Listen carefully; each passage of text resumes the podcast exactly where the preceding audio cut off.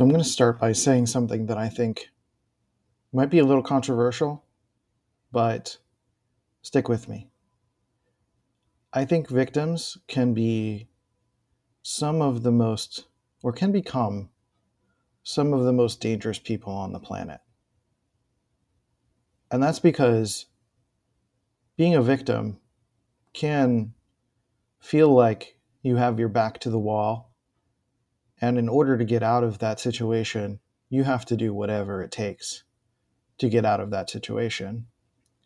And it's one thing if you're literally in that circumstance, that's what you need to do. When your life is on the line, you need to punch and claw and kick and find your way out of that situation. That's just what it takes. And that's part of connecting to our survival. It's those moments that really, truly, viscerally connect us to our survival. That is a literal physical moment. It gets trickier when we are trying to understand or are experiencing victimhood relative to psychological challenges or trauma. And it gets even trickier when it becomes about culture. For me, I have most definitely have taken a long time to accept that I have been the victim of psychological trauma, that there have been circumstances growing up that were not only difficult to deal with, but they set the course of my life in a lot of ways. And it's been something that I have openly talked about on this podcast and have had to learn some emotional boundaries about not overly expressing. And I'm realizing how much that continued story pervades my life. And it's not as if that story isn't valid and isn't something that um, is a legitimate challenge or defines myself as a wounded person, but it also is not an excuse to not live my life and not find a way around it. It's like a person who loses their leg. You find a way to still live life. And it's going to be different than any other person. It's going to be different than the typical normal situation, but where there's a will, there's a way. And so in my circumstance, I was literally a victim of a psychological situation. And now I'm learning what it means to start to change and transform into someone who is the creator of my life. And that means getting support from people around me in terms of, of getting a, a, a coach or my partner helping me or allowing for others to support me in ways that are things that I can't literally do anymore. One of those examples is dyslexia and ADHD. Those are two areas in which that I've been needing for a long time to essentially accept as a part of my experience. And so that effectively means that there is a limit to the amount of writing I can do at once the amount of reading I can do at once. Uh, I need to have my work proofread, and uh, I very much have a limit on sensory intake and executive functioning that needs to be accounted for. Now, it's easy for me to then take that and then, like other stories of my emotional trauma stuff, I'm not saying dyslexia and ADHD are a trauma related thing, but those are things that are detriments. They are handicaps, so to speak. Uh, I don't. I know there's like new words. I'm sorry for using handicap, but that's just the word I know. Um, and and so those are detriments. Those are challenges that I have, and so I'm needing to accommodate for those challenges if I'm going to go forward. The other narrative that I could use and have used that you can hear throughout this podcast and and and frankly can kind of hear a lot of people my age dealing with and, and expressing is that other people or external circumstances or jobs or whatever need to accommodate me. and I think there's a degree of truth to that. Like, we certainly don't want situations, external systems, etc., making it absolutely difficult and inconsiderate of people's various needs. But there are going to be limits to how much those systems are put in place within my lifetime. Like right now, there are a lot more schools who are taking dyslexia into account and teaching kids how to account for it or to notice it sooner and to do some work around it. When I was growing up, especially in the Philadelphia school system, that was just not the thing. That was just not available. That was just not the case. So I had to learn on my own how to work within my limits. And frankly, I just double timed it. I pushed really hard to try to make it work. And I've reached a point in my life right now where uh, I'm, I'm kind of burnt out, like capital B, burnt out on pushing. The beauty of, of things like AI, for example, is that it can help me do these things. I can do a podcast here and then I can throw it through AI and it can make show notes for me. It can make an article for me. I can teach it my voice and be able to create something that would have taken me an Herculean effort to do in a much shorter time frame. That's why I'm able to start to build my Substack the way that I am. dopemine.substack.com, D O P E, like yo, that's dope.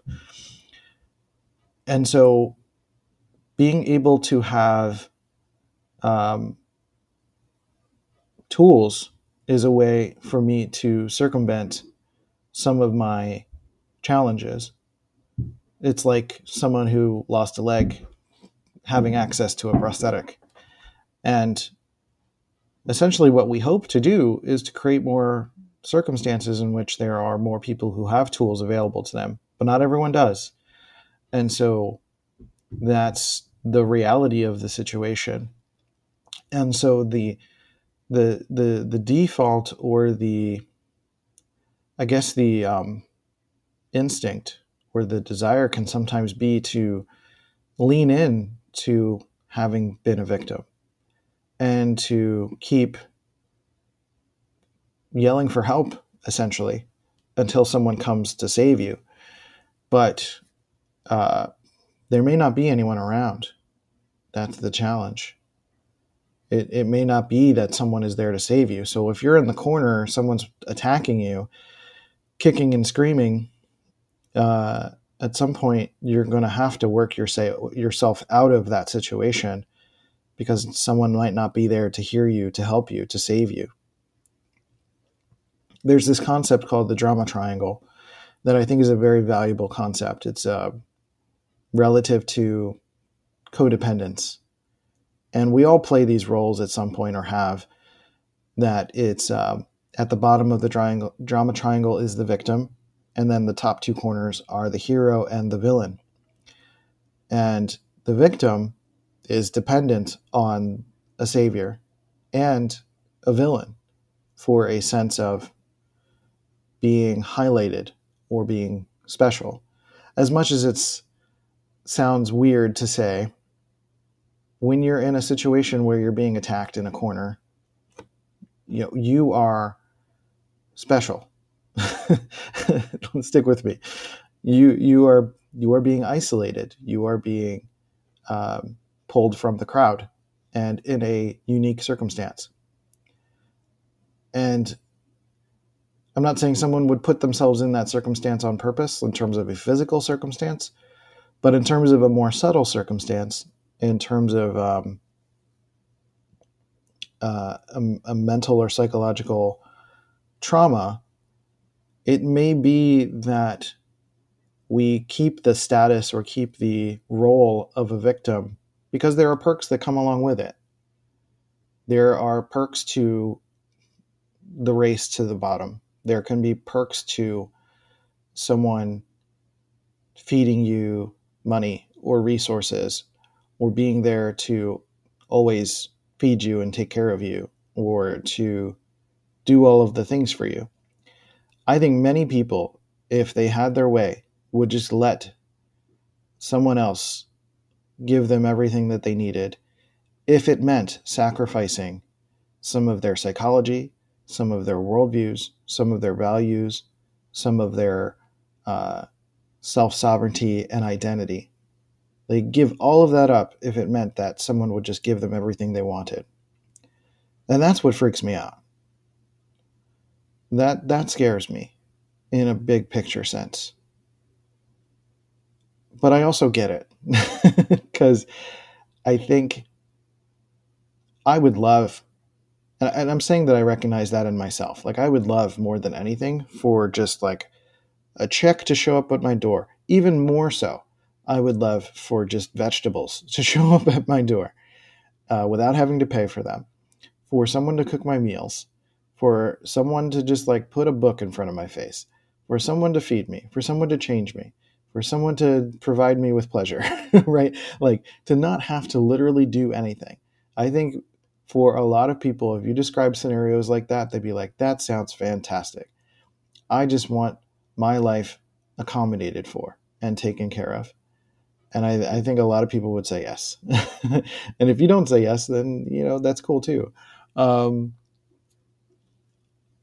I think there's the other side of that, which is, you know, perpetually uh, repressing the idea that you might be a victim or repressing the idea that uh, you also get some sort of or, or like try, avoiding avoiding the idea of being a victim. Because like i said we all oscillate between these roles.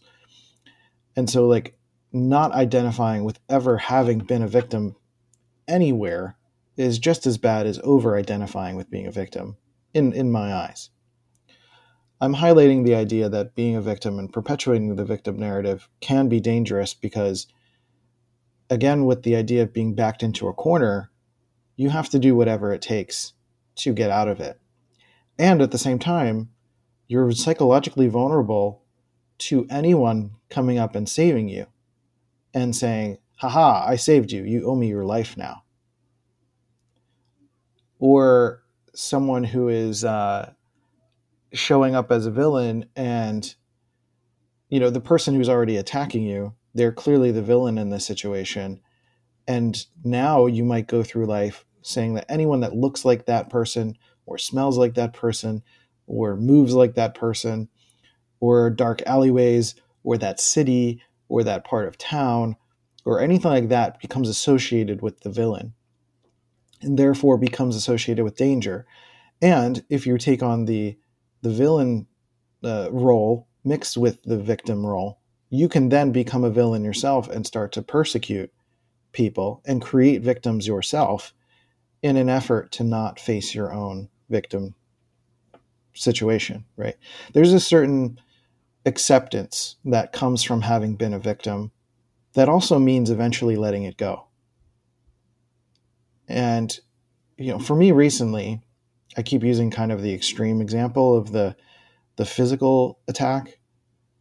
But I, I think ultimately many of us are dealing with psychological versions of it in our modern world. And and the psychological may be also connected to having experienced a physical attack. That at some point there is a process like therapy helps with eventually letting go. That's really what therapy is is eventually processing something through understanding all of the nuances of the situation of what happened how to move forward through it and how to heal traumas like healing is often a letting go of process and so letting go is much more difficult psychologically than it is literally. Literally, you just let go, you release your muscles, and you let go of the grasp on the situation. It's the same thing psychologically. You let go of, you loosen your muscles and you let go of the situation. You just stop focusing on it. And um, I say it easily, it's not easy. For me, I've been noticing situations lately where I'm trying to let go of emotional urgency. I have both a savior complex mixed with victimhood a little bit. I have developed a relationship to being someone who gives advice, like I do here on this podcast. I've developed a relationship to being a someone who is trying to calm a situation or trying to satiate people's emotional needs so that everything's okay. Right? So I see victims everywhere, basically, when they're experiencing emotional distress. And so I feel this need to step in and help. And I realize that there is a motivation in there, a personal, self focused motivation in there to just make it stop because emotional distress is not good for my brain. As an INTP, uh, having INTP preferences in the Myers Briggs system, I'm a thinking dominant person any kind of emotional whatever clouds my thinking and I just don't like it. It's it's frustrating. I don't I'm it's not the water I swim in. So when there is emotional distress, I'm I'm urged to resolve it as quickly as possible possible. And I usually try to resolve it with a thinking tone, with some sort of logic or some sort of assertiveness. And that usually doesn't work in the situation. Uh, the challenge there is again, it's the motivation, it's the self focused motivation to make it stop. And so for me, I'm learning a lot about emotional boundaries. And I've been making the rookie mistake lately of trying to make boundaries about how other people are behaving. Right? It's it's turning the people around me into villains who are bringing emotions into the situation and they need to stop they need to stop having a human experience. They need to stop having wants, right? They need to stop X, Y, and Z. It's like the person who's getting attacked in the corner can develop a crusade of stopping all crime. That's as if to say, like, I need to stop all human impulse. That's just an impossibility. You can create circumstances and situations that improve scenarios in which someone may not need to commit a crime, but you cannot stop human impulse. I cannot stop human emotion. what I can stop or what I can change is my response to the situation. And that's me stepping out of the victim mentality where things are happening to me. That's the attachment to the victim side. And start to see it as a situation unfolding in front of me.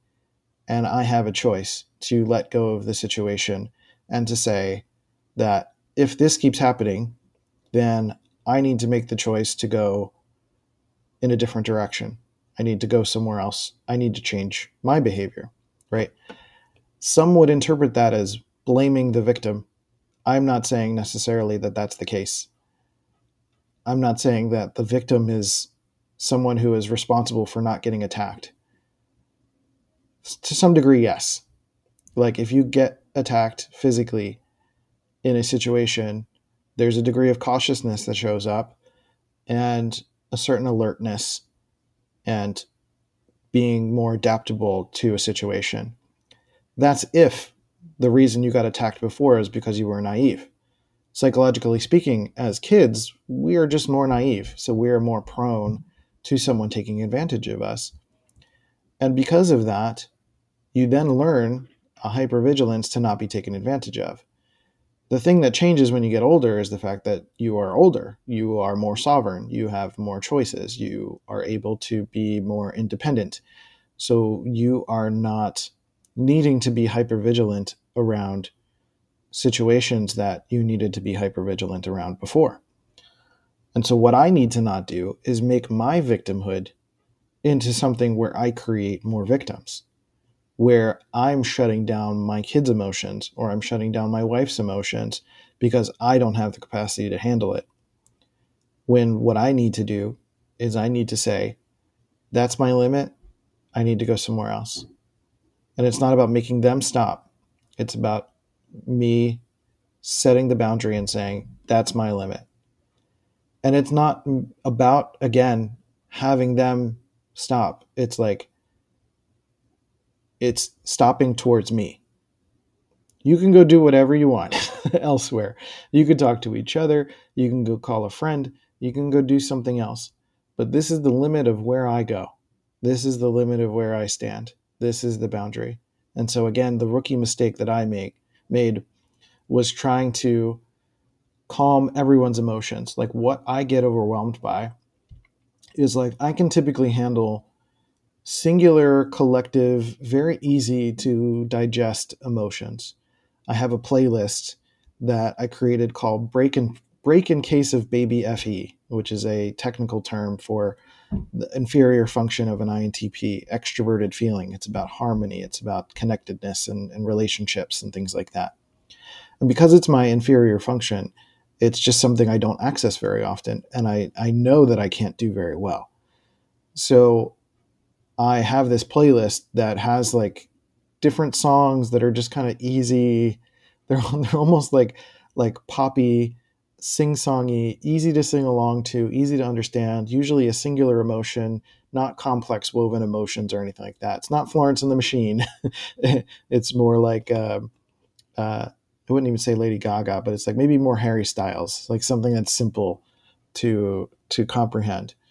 And so I will go and refill my cup with listening to that music.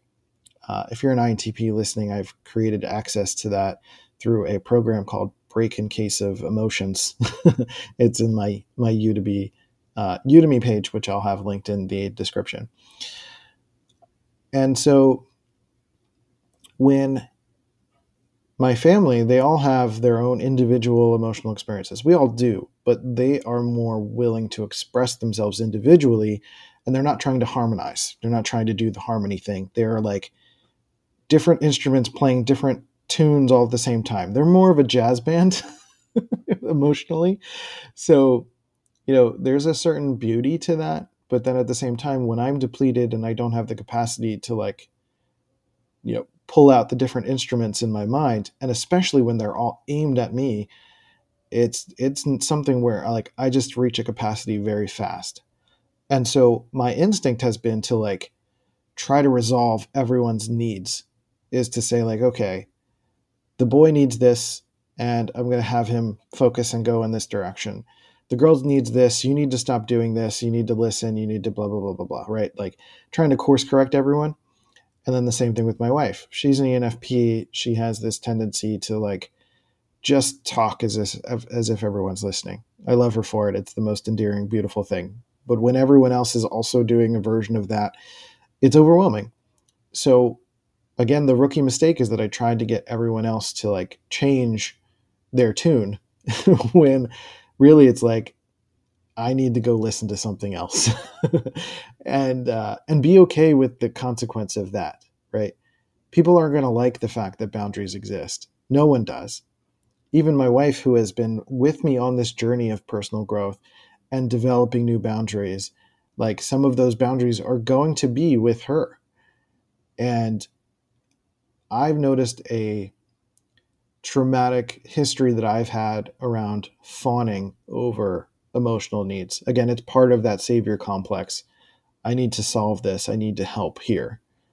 And so, what I'm needing to shift and change is being less invested in the outcome, meaning that if I'm going to support, I'm going to support in a coaching role, which means that I have to have the capacity for it. I have to have the resource. I have to be available. I have to have the skills and expertise to even be helpful and to uh, not be attached to what happens next because everyone is a sovereign human being and they need to make their choices and i also need to make my choices so with the drama triangle it shifts from hero victim and villain to creator coach and challenger right so it's changing these energies from a codependent energy into an independent energy for the victim, in terms of my case, kind of mostly playing in this savior and victim role, though I've definitely been a villain in plenty of circumstances. Uh, the shift is into this coach role, especially with my kids. It's like being more of a guide, being more of a coach, being more of a, a supporter, and less of a savior, less of a you need to do this because my sense of self as a father is depending on it, you know, and then switching the victim role into creator role where I'm not just the victim of everyone playing their emotional jazz at me, but uh, but I am sovereign. I have my own choices. I have my own expressions. I have my own needs. And then as a creator, I can pick myself up and I can go do something else, right? In the sense of, of the the victim in a literal fight situation, that's the fighting back. And then like the creating your own circumstances, like, okay, well maybe now I need to carry pepper spray. Now I need to be not necessarily hyper vigilant with the same exact circumstance, but how do I level myself up? What is my version of getting a prosthetic for my broken missing leg? You know, and that means psychologically. For me, it's AI with my dyslexia and my ADHD. What are the tools that I can use to help support me to grow and develop? Sometimes that's a coach. I've been working with my friend Elise, who is a fantastic Jungian coach, and uh, for the last six weeks, and she's been absolutely brilliant in supporting me to uh, to release some of this victim narrative and to like move forward in my life and uh, and she's just brilliant. I'll drop a link to her stuff in the comments as well in the description. So the focus here is on the the victim idea, and that even though yeah you could identify like a connection between the victim and different areas, I think it's like attuning to where you're a victim in your life. Um, obviously, there are situations where you've been a victim, but specifically, how are you still? How are you not letting go of it? you know, and it may not be something you can totally suss out on your own. You may need help from a therapist. And that's part of what I've been, I guess, preaching on this podcast for a few hundred episodes now is that like mental health and wellness is it, it, it is about us and getting our help that we need right so as much as I do need help, I am legitimately a victim of of psychological trauma and childhood challenges. And it is my job to find the help that I need. It is my job to communicate my needs. It is my job to find the tools that I need to make my life a, a, better experience. Or if the tools don't exist, how can I create them? Or how can I support someone who can create them? Or, you know, and basically making my life better through participating in it. The challenge and fear that I see happening is that there is a lot of submission. And I find that there is this beautiful dance that creates self love, that creates flow for people. And it's this balance between discipline and surrender discipline being a disciple for the self. It's devoted to yourself. It's saying that like these are things that I need, so I need to go get them. I need to work, I need to make money, I need to eat, I need love, I need love, I need support. I need I need I need I need. and and wants are important too. But it's it's creating the discipline to be able to go do those things. The extreme of that is hypervigilance. It's being so focused on discipline and regimen and precision that you take all of the emotion out of the situation or you know you're you become rigid. And the, rigidity is not the point of discipline. Discipline is actually allowing for flexibility. And so it may not mean uh, being going to the extremes of a diet plan, for example, but it might mean having the discipline to eat better, to feel better, to get good sleep, and to not be so inundated with your own uh, emotional challenges all the time, and to get help and therapy. And like I said, like taking the creative lead in your life. And then the other side of that is surrender. And it is flow, it is ease, it is faith, trust, uh, allowing for help and support and guidance. It is breathing. It is ease, it is enoughness. The other side of that, the extreme of that, I should say, is submission. It is completely surrendering to no pressure at all.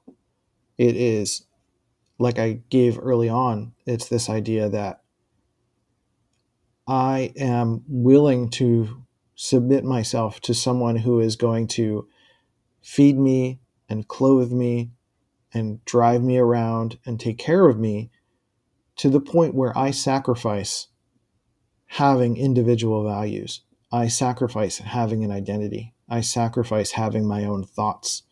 I sacrifice my own sovereignty of actions. I sacrifice the point of being alive, which is to like have agency. So submission is not quite that. or, or I should say, surrender is not quite that. Submission is full on giving yourself up for the sake of things being as easy as possible. And then discipline and the subsequent hypervigilance is always being on edge. Finding that middle ground of discipline and surrender, mwah, that is the beauty of life. That is finding a flow of being a creator, being a coach, being a challenger. You're developing skills and expertise. You are developing your own thought process.